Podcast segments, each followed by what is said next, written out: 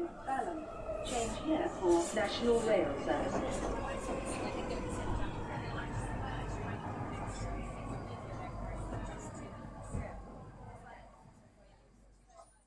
Bine te-am regăsit în stația Londra. Eu sunt Manuel Cheța de la manuelcheța.com și tu asculti podcastul Un român în Londra. De data aceasta suntem la episodul numărul 209 denumit Vine Crossrail. Acest episod a fost înregistrat în data de 19 aprilie 2022, undeva pe la ora 10 seara, într-o zi de marți.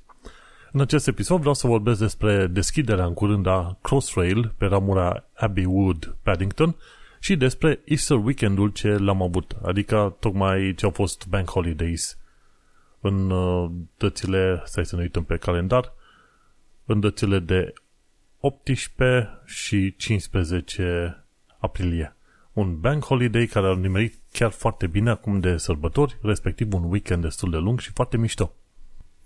Și așa, uite că mă uitam la numărul de episoade făcute în ultima perioadă și mi-am adus aminte că am patru episoade făcute de când am luat, uh, să zicem, mica Marea Victorie, respectiv uh, pașaportul britanic. O să-l folosesc mai devreme sau mai târziu, dar asta vedem. Știi cum este? Este un uh, succes în calea altor succese după ce ai alte succese în viața asta. Deci ce să faci în viața asta, trăiești, muncești, înveți, te miști pe mai departe, pentru că ăsta este rostul vieții. Dar mă bucuram. Știi cum este? După ce vor trece ani, zeci de ani și așa mai departe, poate bucuria asta o să pară mai micuță, dar deocamdată știi cum este. Te bucur că până la urmă ai prins cetățenia britanică, ai și pașaport britanic, uite aici, actul la mână. Acum ce am de făcut e să aștept actele originale, gen pașapoartele românești să vină înapoi. Dar în, în principiu, cam asta este bucuria mea cea mare, cel puțin pe anul 2022. Bineînțeles, mai am și alte bucurii, despre care voi vorbi chiar și în episodul de față.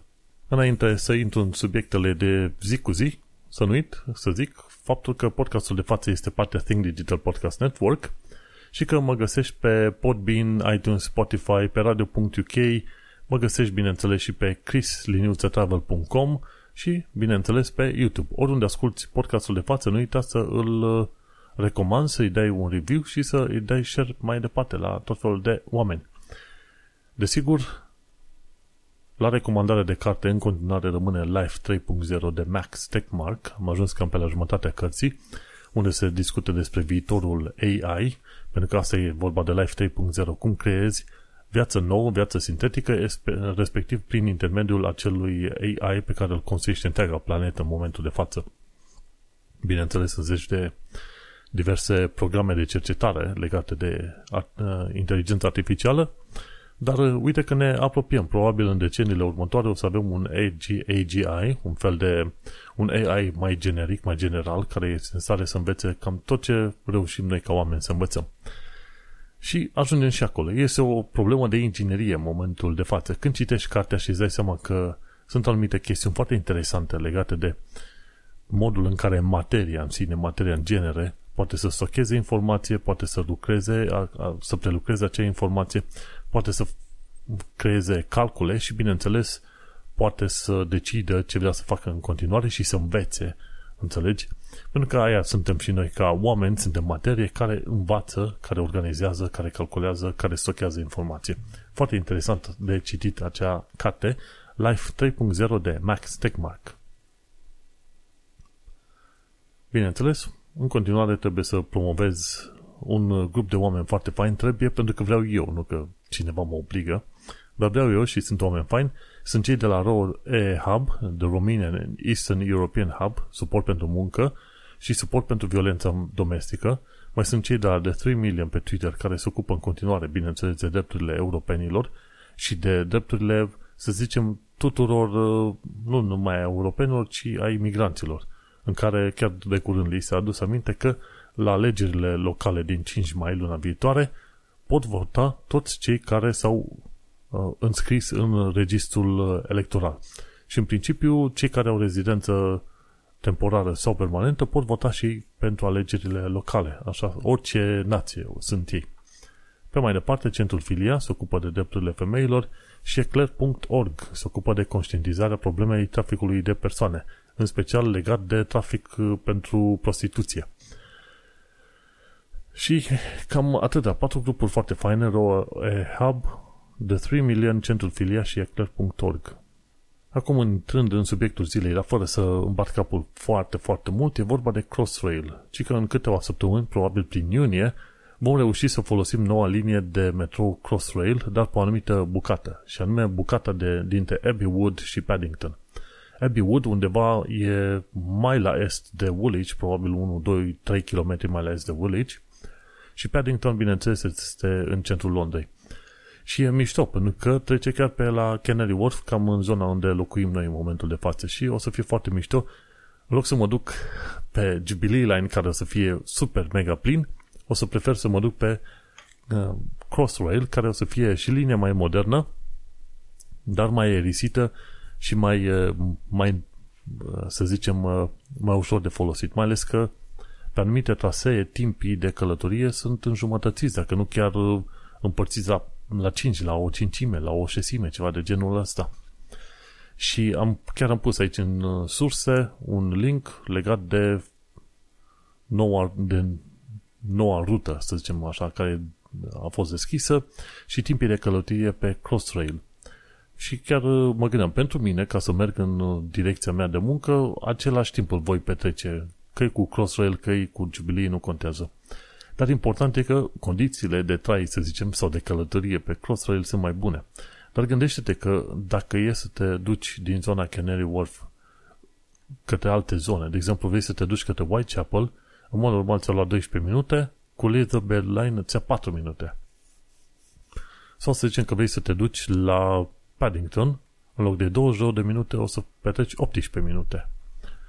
Și bineînțeles că Crossrail-ul ăsta proiect care a costat, mi se pare, vreo 12 miliarde de lire și s-a întins pe o perioadă de nu știu cât, 15 ani, ceva de genul ăsta.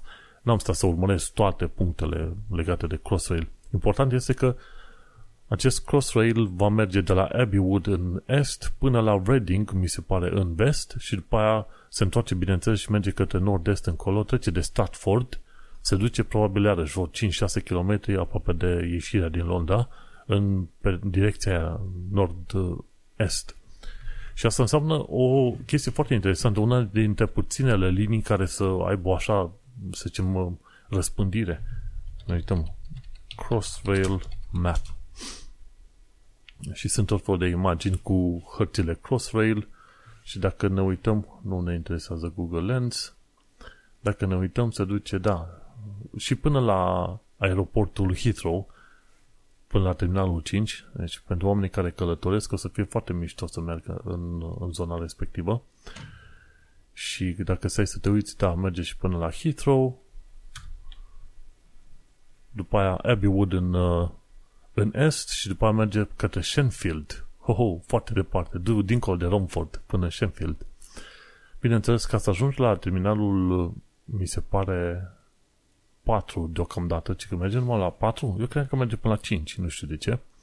În fine, până la Heathrow, ci că va trebui să te cobori din tren și pe să urci în alt tren Crossrail undeva prin zona Paddington. Dar vom trăi și vom vedea.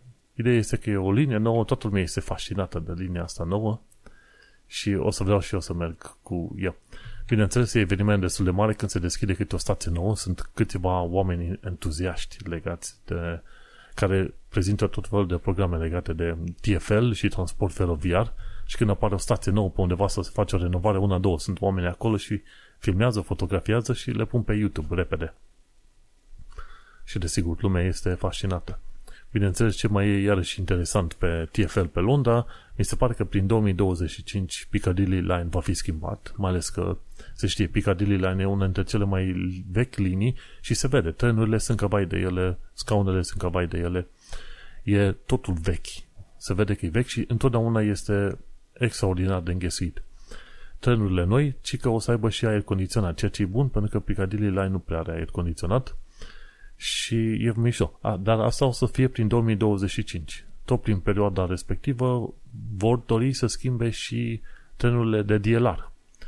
Ci că deja au designul pentru noile, noile trenuri și oricum trenurile de DLR sunt relativ ok, sunt spațioase, bineînțeles fiind de suprafață în cea mai mare parte, nu ai așa problemă cu, cu spațiu, nu ești înghesuit, Sunt situații în care și la DLR trebuie să aștepți mai mult, dar ci că noile garnituri de la, de, de la DLR, DLR, vor fi ceva mai lungi și vor încăpea ceva mai mulți oameni. Așa că, mai ales în perioadele de vârf, s-ar putea să fie mai simplu și mai ușor să găsești trenuri. De obicei, în perioada de vârf, vârf în Londra, stai să treacă vreo două, trei trenuri până îți vine rândul. Știi că stai la rând și când vine trenul e deja plin. Poate să intre doar 3, 4, 5 oameni din fața ta și tot aștept să treacă vreo 3, 4 trenuri. De de cele mai multe ori e bine să începi serviciul măcar cu o jumătate de oră mai târziu față de restul populației și atunci ai acces la metrou fără niciun fel de probleme. De aceea, că conform uh, verificărilor uh, celor de la TFL, când Crossrail o să intre în funcțiune, mi se pare că vreo 20 sau 30% din uh, numărul de oameni care ar folosi Jubilee Line și alte linii pe aceeași direcție vor trece pe Crossrail și va fi mai simplu cumva pentru toată lumea. Așa că, îți dai seama, abia aștept să intre și Crossrail-ul în funcțiune în câteva săptămâni de acum încolo și să ne plimbăm puțin dintr-o parte în alta. Știi cum e, fiecare om se bucură la câte ceva nou și până în alta mulți se bucură la o linie nouă de, nouă de metrou în, în Londra. Și acum să discutăm despre Easter Weekend, ca să zic așa, în perioada asta sau sărbătorii Paștele în UK și perioada asta, ce zile? Mi se pare 15 și 18 aprilie au fost zile libere.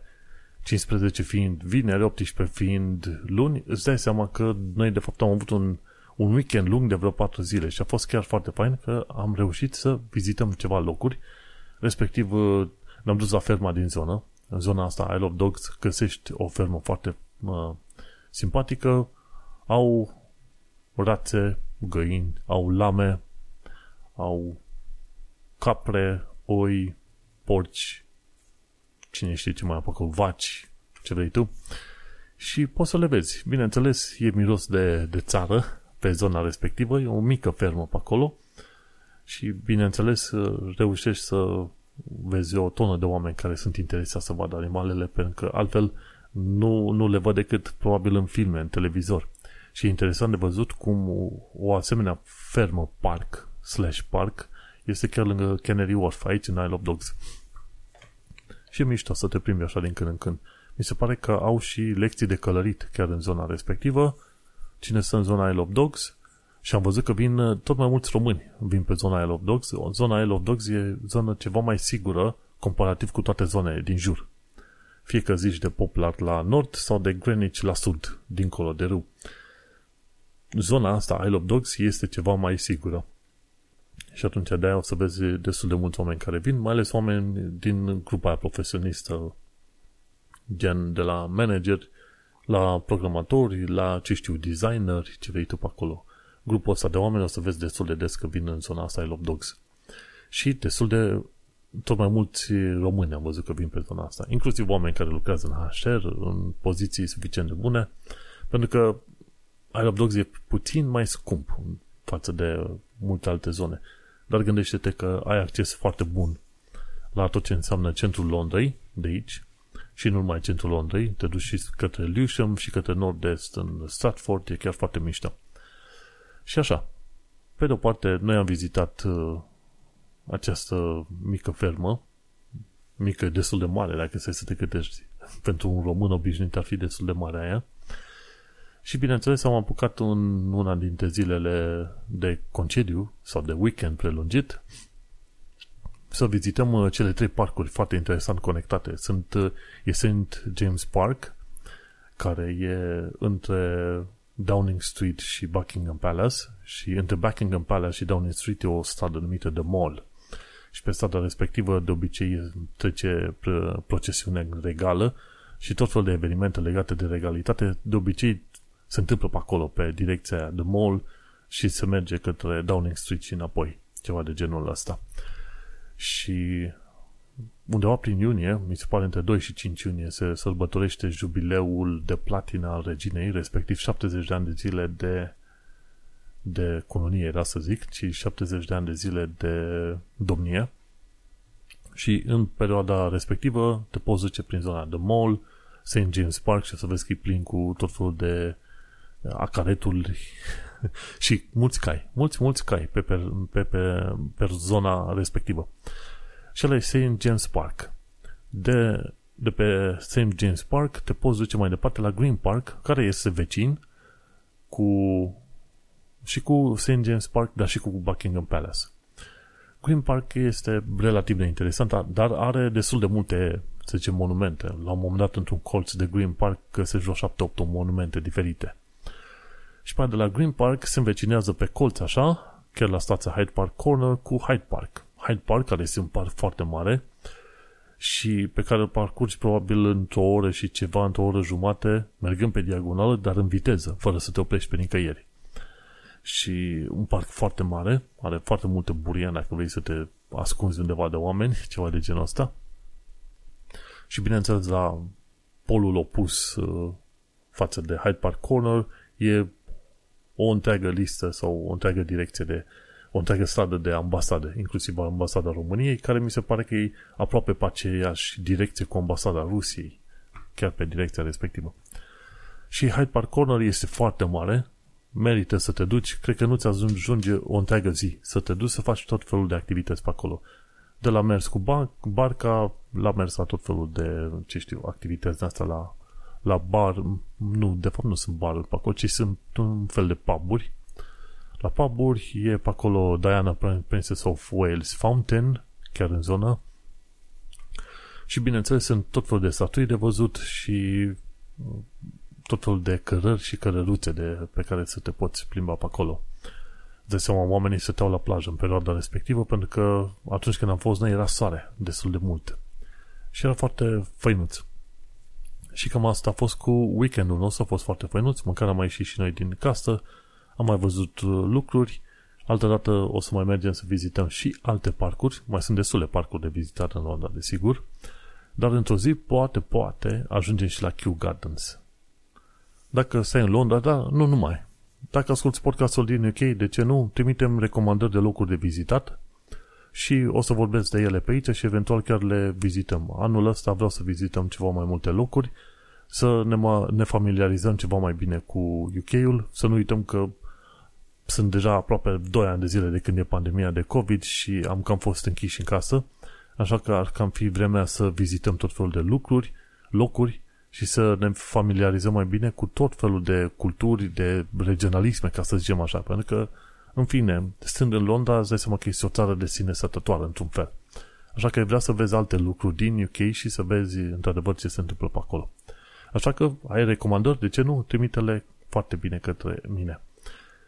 Mergem pe mai departe și vreau să vorbesc acum de câteva informații practice, pentru că multora le plac informațiile practice, inclusiv mie, că de aia citești Cică, una, prima informație este dacă vrei să naști și, și simți că ai nevoie de cezariană, iar doctorii refuză, schimbă spitalul.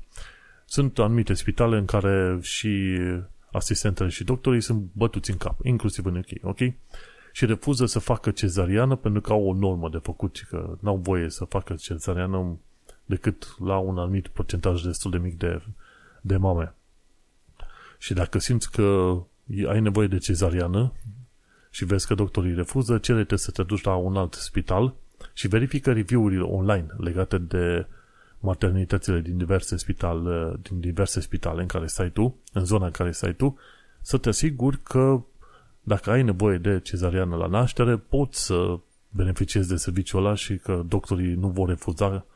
Au fost destul de multe cazuri, s-a făcut uh, tam-tam foarte mare în ultima perioadă pentru că sute de copii și mame au murit în ultimele câteva decenii la anumite spitale, gen Shrewsbury, parcă, pentru că doctorii au refuzat să facă cezariană atunci când trebuia. Și asta e o nesimțire enormă și aș vrea să văd câțiva oameni băgați în închisoare pe chestia aia. Așa că, simți că ai nevoie de cezariană, refuză să discuți cu aia și du-te în altă parte. O altă chestie interesantă ce am descoperit-o și la informație practică, trebuie să știi că British Airways sunt cam nesimțiți uh, în ultima perioadă și refuză să notifice clienții care au drept de compensație dacă zborul este anulat în, uh, să zicem, uh, în șapte zile, în termen de șapte zile, știi? Ce, ce fac ăștia de la British Airways? Trimit e-mail, spun că trebuie să reprogrameze sau anulează zborul, dar nu spun că tu ai dreptul la compensație. Și informația respectivă trebuie, ar fi trebuit să fie trimis, să fie trimis direct în e-mail când primești notificarea că a fost anulat. Dar British Airways nu face asta.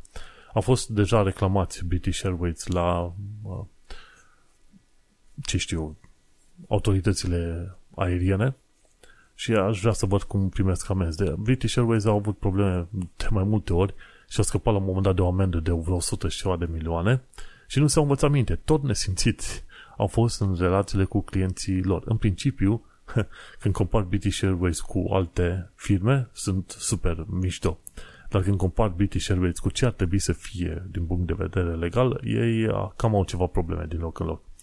Și aici chiar zice, la regula asta, și că passengers are entitled to between 220 and 520 pounds compensation when a flight is cancelled with less than 7 days notice.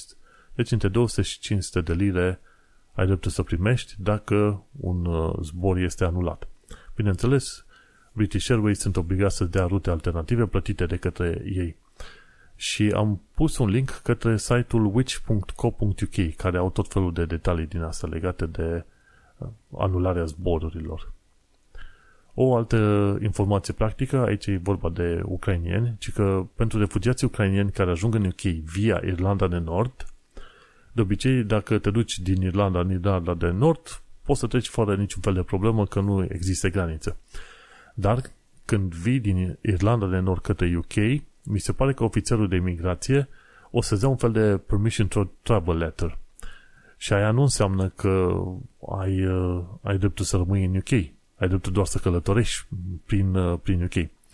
Așa că toți ucrainienii care au acel permission to travel letter trebuie să contacteze Home Office pentru a primi permis de rezidență de 3 ani, știi? Și să se folosească de Ukraine Scheme, ceva de genul ăsta, știi? Odată ce au ajuns în, Ukra- în UK. Uh, deci e o metodă prin care și ucrainienii care vin prin Irlanda de Nord pot apela, dar mi se pare că metoda asta este ceva mai riscantă, pentru că Home Office nu, nu agrează refugiații de orice natură care apar direct în, în curtea Home Office. Ei vor să se țină pe, pe toți refugiații la, la distanță, ca și cum ar avea râie, știi? Cam asta e problema cu Home Office-ul. Și cam asta e. Dacă ai permission to travel letter și ești din Ucraina, trebuie să contactezi Home Office pentru a primi permis de rezidență. Ceva leave to remain sau ceva de genul ăla. Știi? În niciun caz. Permission to travel letter nu înseamnă mai nimica și poți să fii luat și deportat efectiv de către autoritățile Ucraina, britanice. Deși deportările nu sunt foarte multe și sunt mai mult pe motive în de infracționalitate. Dar nu știi niciodată când ăștia de la Home Office se gândesc să fie mai niznai decât niznaiul. Și cu partea asta de informații practice, uite că terminăm prima parte a podcastului, parte care va fi difuzată joi pe la ora 6 seara pe radio.com. Noi ne auzim pe data viitoare. Hai să ne uităm, e radio.uk, da, radio.com. Noi ne mai auzim pe data viitoare. Cine vrea să asculte tot podcastul, să nu uite să intre pe manelcheța.com, să caute episodul 209 denumit Vine Crossrail. Salutare, ne mai auzim! Welcome back! După mica pauză de, era să zic de cafea, însă cafeaua mea are cam mulți zați la ora asta, mi-am făcut cafea nouă și dacă beau cafeaua asta cu zați, la un moment dat zațul rămâne în gât și am experiență și pe aia tușesc uh, ca o, ca o capră beată. Așa că, fără cafea, dar cu o mică pauză în care mi-am uh, tras puțin răsuflul, mergem pe mai departe în acest episod 209 și discutăm despre viața în Londra și în sănătate. O luăm cumva invers față de cum am scris eu subiectele astea în uh, show notes. Și am pus aici un link către contul de Twitter al lui Ian Visit și anume Vintage Pose uh, Photo Tooting Broadway. Și este o poză undeva de pe la vreo 1900 cu Tooting Broadway.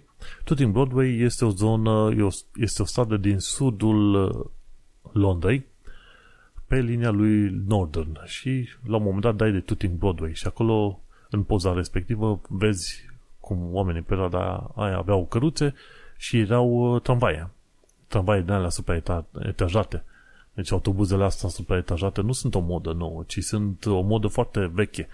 Au avut tramvaie supraetajate și au avut și calești din asta de transport cu cai, bineînțeles, supraetajate. Asta în urmă cu 100 și ceva de ani de zile.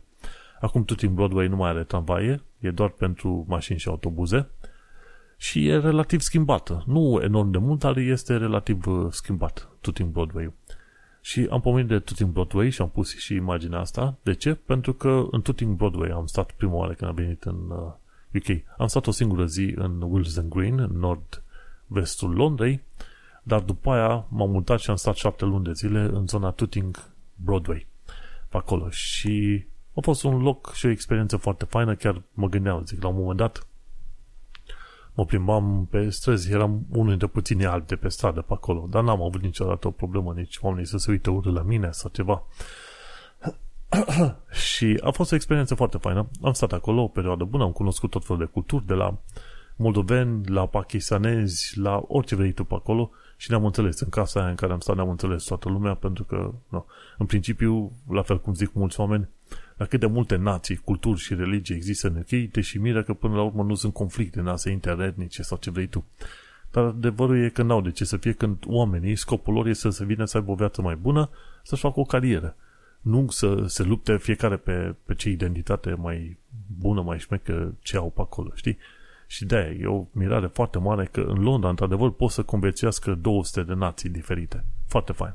Și asta o înveți plimbându-te și uh, făcându-ți, să zicem, cumpărăturile în zona aia Tooting Broadway. Mergem pe mai departe. Uite, un filmuleț fain făcut de ăștia de la Thames TV, l-au, l-au publicat de curând, ci că cum era Londra prin anii 90, mai precis 1998-1999.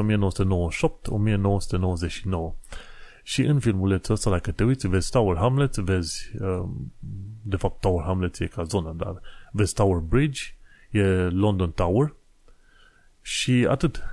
Nu vezi foarte mulți zgrienori, nu vezi uh, Mayor's Hall, noua primărie a Londrei, acea clădire ovală foarte simpatică. Multe lucruri, multe construcții nu le vezi. Ceea ce vezi în depărtare la un moment dat în zona Canary Wharf este One Canada Square. Clădirea aia care a fost prima, care a fost construită probabil în anii 80, foarte înaltă. Și cam atât. Mulți zgrienori nu există dintre aceștia care îi vezi acum în zona I Love Dogs Canary Wharf. Așa au fost construiți în ultimele, să zicem, trei decenii. Chiar și în ultimii șase ani de zile de când m-am mutat eu în UK, s-au ridicat vreo 10 zgrienori pe zona Canary Wharf. 10, nu 1, 2. Și e interesant de văzut cum era Londra înainte. Mă mai uit la ăștia la Times TV să văd cum era în trecut și Londra și cum era și UK-ul și chiar și acum citesc o carte denumită The London Problem și scrisă de Jack Brown. Tipul ăsta este interesat de politică, economie, sociologie și atunci în cartea respectivă el caută să explice de ce există atât de mult hate la adresa Londrei din partea restului țării. Pentru că, într-adevăr, e o diviziune din asta și pe linie economică și culturală și de orientări de orice fel. Și, într-adevăr, citind cartea mi-a fost clar că, că sunt foarte mulți oameni în afara Londrei care pur și simplu nu înghit Londra dintr-un milion de motive, inclusiv motive puerile sau uh, inexistente, inclusiv motive ideologice, de exemplu. Că Londra cumva este vă, văzută egală cu globalizare, multiculturalism, iar mulți oameni din zonele rurale în special nu prea sunt interesați de globalizare și nici de multiculturalism. Cu alte cuvinte, nu prea sunt interesați de străini între ei pe acolo și de-aia probabil uh, unii români trăind în locuri mai, uh, să zicem, mai mici, mai comunități mai restrânse, cine știe ar putea avea, să zicem, priviri mai cărâșe de la britanici nu neapărat atacuri rasiste directe, știi? Pentru că atitudinile sunt diferite. Asta e când uh, nu neapărat că oamenii ar vrea să fie ei răi în mod uh, direct, numai pentru că au văzut un străin printre ei, ci și faptul că oamenii respectiv n-au fost învățați cu să stea între străini sau să comunice cu străini, știi? Că, de exemplu, dacă te duci în zona Bethnal Green, nu neapărat, Whitechapel, unde are unde găsești o comunitate enormă de musulmani, cei mai mulți probabil fie din Pakistan, fie din Bangladesh și când treci printre ei pe acolo și îți faci treburile, dacă tu trăiești numai cu impresia aia că musulmanii explodează, că sunt islamiști, că ce vrei tu, normal când ajungi pe zona aia te sperii și ți teamă să mergi printre ei, te duci pe mijlocul străzii, nu care cumva să explodeze unul lângă tine. Dar după ce stai prin zonă și cunoști și oameni și mai înțelegi și, să zicem, obiceiurile și îi vezi cum lucrează și cu tine la muncă și pe stradă și ce vrei tu pe acolo, într-adevăr, sunt o, chestie, sunt o serie de comportamente din asta care țin de religie și de cultură, gen, de exemplu, femeia să fie la cratiță, ceea care sunt comportamente proaste și aiurea, dar în principiu nu o să te duci prin zona Whitechapel, plină de musulmani și să vezi cum explodează toată lumea pe acolo. N-ai nicio treabă din asta, știi? Dar, na, vezi, când nu ești expus și când nu comunici și nu te duci în diverse comunități, ți-e teamă de comunitățile respective și atunci și comportamentul tău e pe aceeași măsură. De-aia, așa cum zice și cartea asta, The London Problem, comunitățile în care nu sunt prea mulți străini, normal că nu, nu sunt rasiste ele propriu-zis, dar uh, cam au probleme cu, să zicem, multiculturalismul și multi-etnicitățile, ca să zicem așa, cu mai multe etnicități pe zone și probabil în timp uh, se vor obișnui cu tine ca om când stai pe zona respectivă și discuți cu ei și văd că, băi, ești fain. nu te-ai dus acolo să-i, să-i sperii, nici să le vorbești urât, nici să te comporți urât față de ei și atunci poate, poate. Între, între timp mai vedem și mai trăim, o să ajungem la un moment dat și în comunități mai micuțe, să vedem care e atitudinea oamenilor față de noi. Până în momentul de față, de la britanici pur jet be jet, n-au avut niciun fel de comentariu.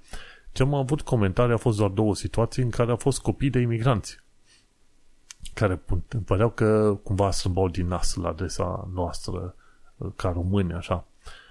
Dar uh, n-au fost chestii mult prea evidente, dar e ceva care simți la un moment dat, știi că ceva nu miroase bine pe acolo, știi, din modul și din gestica oamenilor, știi? Dar uh, nu de abitanici. Și cu asta basta. Ok, asta a fost uh, London în anii 90 și m-a interesat să văd și cu să cunosc chestii. Am închis acel brand mare. Mergem pe mai departe, ci că este o expoziție de gaming, old style gaming, cu console, cu calculatoare vechi, care se numește Power Up, la Science Museum și această expoziție a fost extinsă până pe 6 iunie 2022, ci că la finalul lui aprilie o închedeau dar uh, atât de mult interes a fost pentru expoziția Power Up de la Science Museum, încât a fost extinsă până în 2000, uh, până pe 6 iunie, adică încă o lună și jumătate, ceva de genul ăsta. Foarte fain. Sunt de atâta timp aici și n-am ajuns la Science Museum și mi-e rușine de treaba asta, dar uh, curând, foarte curând o să ajung și pe acolo. Vreau să ajung pe la Natural History Museum, British Museum, British War Museum, Science Museum, cine știe, mai sunt alte. Am trecut la un moment dat chiar și pe lângă Charles Dickens Museum. Dar nu m-am trecut așa în viteză. Pe alte chestii la care vrem să ne uităm sunt, uh, e faptul că pe următoarea perioadă, până pe 27 mai, biletele de tren vor fi ieftinite cam pe tot UK-ul, la jumătate de preț. Așa că dacă ai chef să te plimbi pe oriunde ai vrea să te plimbi, acum e perioada să iei bilete mai ieftine și la jumătate de preț. Bună fază! Și ultima chestie de la Viața în Londra și Sănătate, ci că lunar se face Nerd Night London, un fel de prezentare în care vin, uh, vin trei oameni în seara respectivă, prezintă niște subiecte foarte interesante în fața oamenilor. Și cum e la stand-up comedy, numai că în cazul ăsta e Nerd Night, sunt prezentări în care vin oamenii și își prezintă anumite subiecte interesante care le, le-au trezit așa interesul și tu stai la o bere, la o mâncare acolo și asculti ce zic oamenii respectiv. Ci că intrarea e 7,5 lire, pentru Londra e o nimica toată, și are loc la The Backyard Comedy Club, deci probabil este și cu ceva entertainment, și Backyard Comedy Club este pe 231 Cambridge Heath Road, în uh, Londra, codul E20EL. Foarte interesant. 7 lire la Backyard Comedy Club. Într-o zi poate o să ajungem pe acolo. Evenimente sociale n-am prea fost la pub-uri de la cum se fac pub quiz-uri și alte chestii. Și chiar ziceam că și pe zona asta Isle of Dogs vrem să ne ducem să vizităm ceva pub-uri și efectiv să prindem la un moment dat și un Sunday Roast, că toată lumea laudă că Sunday Roast e mișto. Vreau să văd și eu. Și cu gândul la Sunday Roast, acum că e târziu și deja mi-e foame, mergem pe mai departe la actualitatea britanică și londoneză. Și aici avem uh, știri care mi-au atras cumva atenția și să... Acum, ce trebuie să înțeleagă toată lumea e că atunci când pomenesc de știri, să zicem, și negative, să nu se creadă că critic și spun, vai ce nașpa este UK-ul. Zic ce bine că se publică aceste știri și ce bine că există o presă care într-adevăr își face treaba și prezintă informațiile astea într-un mod uh, transparent. Și ce bine că avem informații și statistici pe tot fel de probleme, pentru că la orice fel de statistici negative, te uiți aici în UK, în, într-o bună parte din situație o să vezi că statisticile respective se aplică pentru România, dar mulțite la 3. Ceva de genul ăsta, știi? Și hai să mergem pe mai departe, ci că victimele abuzului domestic stau în locuri insalubre din cauza tăierilor de fonduri. Și adevărul e că, cel puțin în ultimii 10 ani de zile, diverse guverne au tăiat de la justiție, de la poliție, de la ce vrei tu. Deci au intrat pe valori directe de, de austeritate. În principiu e vorba de guvernele conservatoare. Cam asta a fost în ultimii 10 ani de zile. Și ce se întâmplă? Va fi un guvern laburist, în curând, foarte curând. Cred că la următoarele alegeri generale va fi un guvern laburist, pentru că de obicei cam așa e. Odată de două, de trei ori, cam, cam așa sunt. E un anumit guvern, ăla face niște politici, oamenii se enervează, votează pe el alții. Ceilalți fac niște politici, oamenii se, vot, se enervează, votează pe ceilalți. Și tot așa, de pe o parte parte. E un, e un fel de pendul așa care funcționează destul de binișor, cam la două, trei serii de guverne din asta, adică două, trei serii de câte cinci ani de zile. Și uite, au tăiat fonduri în ideea că vor să economisească bani, dar au tăiat așa pe bandă rulantă din toate direcțiile posibile și au fost, bineînțeles, afectate și victimele abuzului domestic.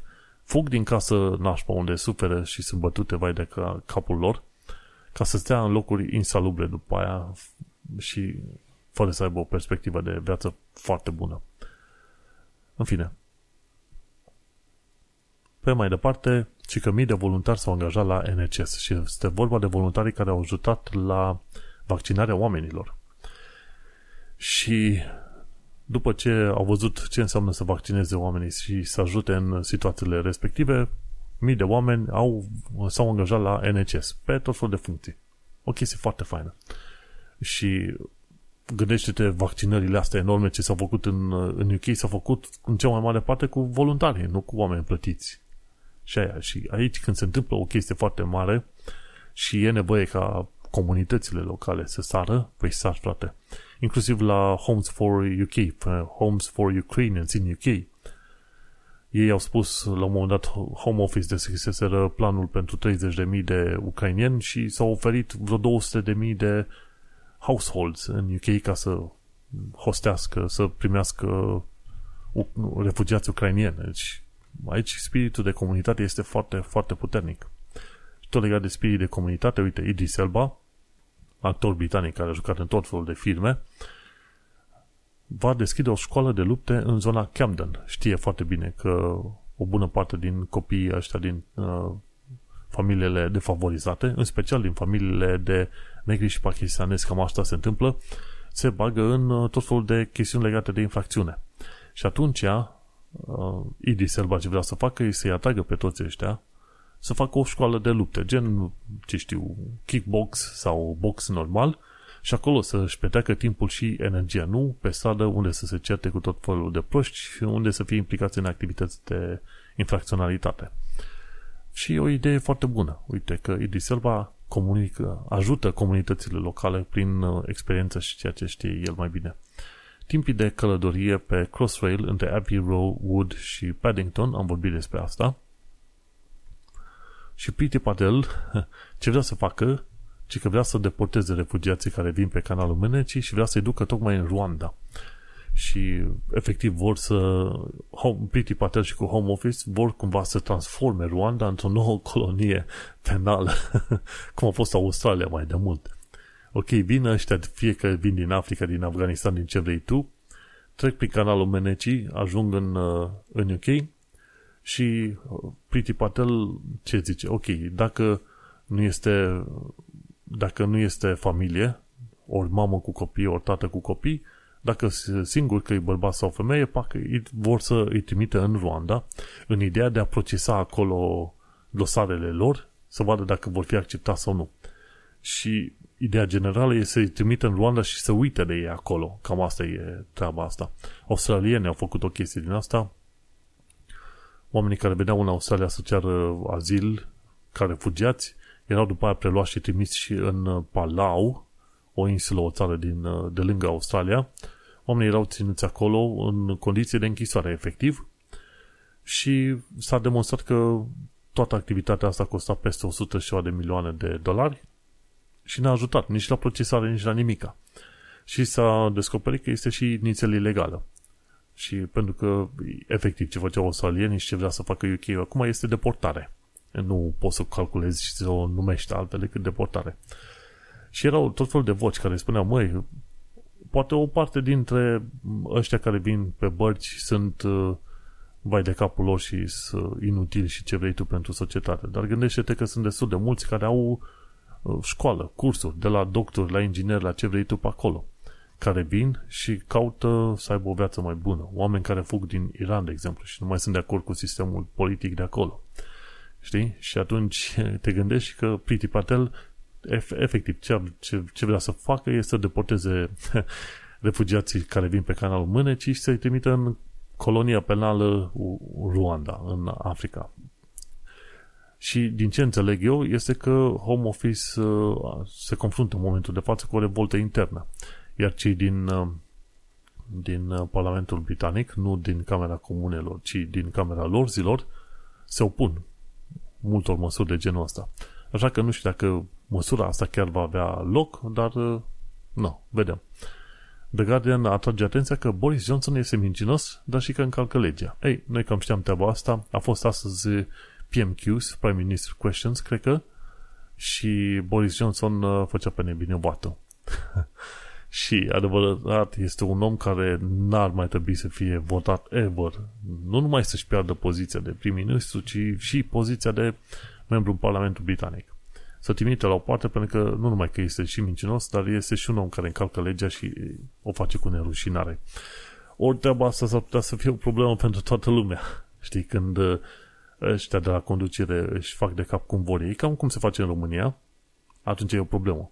Pe când în UK există o, o oarece normă care ar trebui respectată, iar uh, cel puțin guvernul conservator de acum, condus de Boris Johnson, nu. A călcat în picioare orice fel de normă de bun simț. Ca niciodată. Mergem mai departe. Uite, victimele abuzurilor sexuale din Rochdale, știi, marele caz din Rochdale în care minore erau traficate de către imigranți din Pakistan, mi se pare, ceva de genul ăsta. Era un fel de, un, un întreg ringleader pe acolo și, bineînțeles, traficate de ăia, dar, bineînțeles, și britanici care au profitat de ele în perioada respectivă. Uh, s-a făcut un caz foarte mare, zeci de oameni au fost trimiși la închisoare, dar după, după ani și ani și după ceartă. Și uite că uh, victimele respective încă sunt puse la colț de autorități, chiar și ca adulți în momentul de față, în, uh, în uh, zonele respective. Mi se pare că în Manchester se întâmpla, sau Birmingham, treaba asta, Manchester sau Birmingham. În fine, uh, este destul de trist. Aceleași autorități care au acționat destul de greu când li s-a atras atenția că există acele, acele, să zicem, ganguri care duc fetele la prostituat. Ce mai aflat de curând este că în, în perioada asta, gen iunie, mi se pare, are loc jubileul de platină al reginei, bineînțeles, al reginei Elisabeta a doua să nu uităm. Elisabeta I a fost undeva, a domnit prin, undeva prin anii 1590, 1600 și 40 ceva de genul ăsta. Și pe Elisabeta a doua, oh, după cam vreo 400 de ani de zile, nu, 350 de ani de zile. Și ce se va întâmpla? Păi, vor fi street parties, va fi un fel de party at the palace, dar numai oameni, anumiți oameni vor fi invitați pe 4 iunie. După aia va fi muzică la Tower, la London, cum se zice, Tower of London. Vor fi tururi din asta de plimbare pe vinerea și sâmbătă până la finalul lui iunie. După aia vor fi tot felul de lucruri, poți să vizitezi inclusiv uh, Buckingham Palace, mi se pare, între 20 iunie și până pe 2 octombrie. Și mai sunt uh, tot felul de expediții, nu, expe, exhibitions, prezentări, pardon, expediții, auzi, prezentări. este și un Corgi Cafe, știi, uh, regina Elisabeta II, are câțiva câini, Corgi. Și există și un Corgi Cafe. Așa că cine, cine e fan de câini Corgi se poate duce și la un Corgi Cafe în perioada respectivă, între 29 mai, de fapt da, pe 29 mai. Cam așa. Simpatici câini ăștia, da. Mergem pe mai departe. Ai activități de plantare un, a unui copac, afternoon teas, toate cu ocazia asta cu jubileul de platină a reginei. Ideea e că la un moment dat mi-am luat și eu niște monezi comemorative cu jubileul de platină, le-am acolo puse deoparte ca să comemorez și eu evenimentul respectiv. Și uite-te că am ajuns la finalul actualității britanice și londoneze. Bineînțeles, la secțiunea de război Rusia versus Ucraina, UK-ul în continuare sprijină Ucraina cu tot felul de armament și ajutor medical, ca să zicem așa, și UK-ul uh, vrea să trimite inclusiv uh, lansatoare de rachete, dar uh, pe camioane. Numai, deja se trece la armament mai greu. SUA și UK deja oferă Ucrainei armament din ce în ce mai greu, inclusiv avioane, ca să oprească valul de ruși care au atacat Ucraina în ultima perioadă. Ceea ce e un lucru fain. în continuare, lucru ce nu e prea fain în UK e că Home Office-ul nu face verificare suficient de repede pentru refugiații ucrainieni. Cam asta e toată treaba. Și uite, ne ajungi la final. Am povestit despre jubileul de platină al reginei Elisabeta II, despre deschiderea Crossrail pe ramura Abbey Wood, Abbey Wood și Paddington și, bineînțeles, despre acest Easter Weekend pe care l-am avut și de care m-am bucurat. Până în alta, ăsta este finalul de episod 209, denumit Vine Crossrail, și noi ne mai auzim pe săptămâna viitoare. Eu sunt Manuel Cheța de la manuelcheța.com și tu ai ascultat podcastul Un român în Londra. Baftă! Ne mai auzim!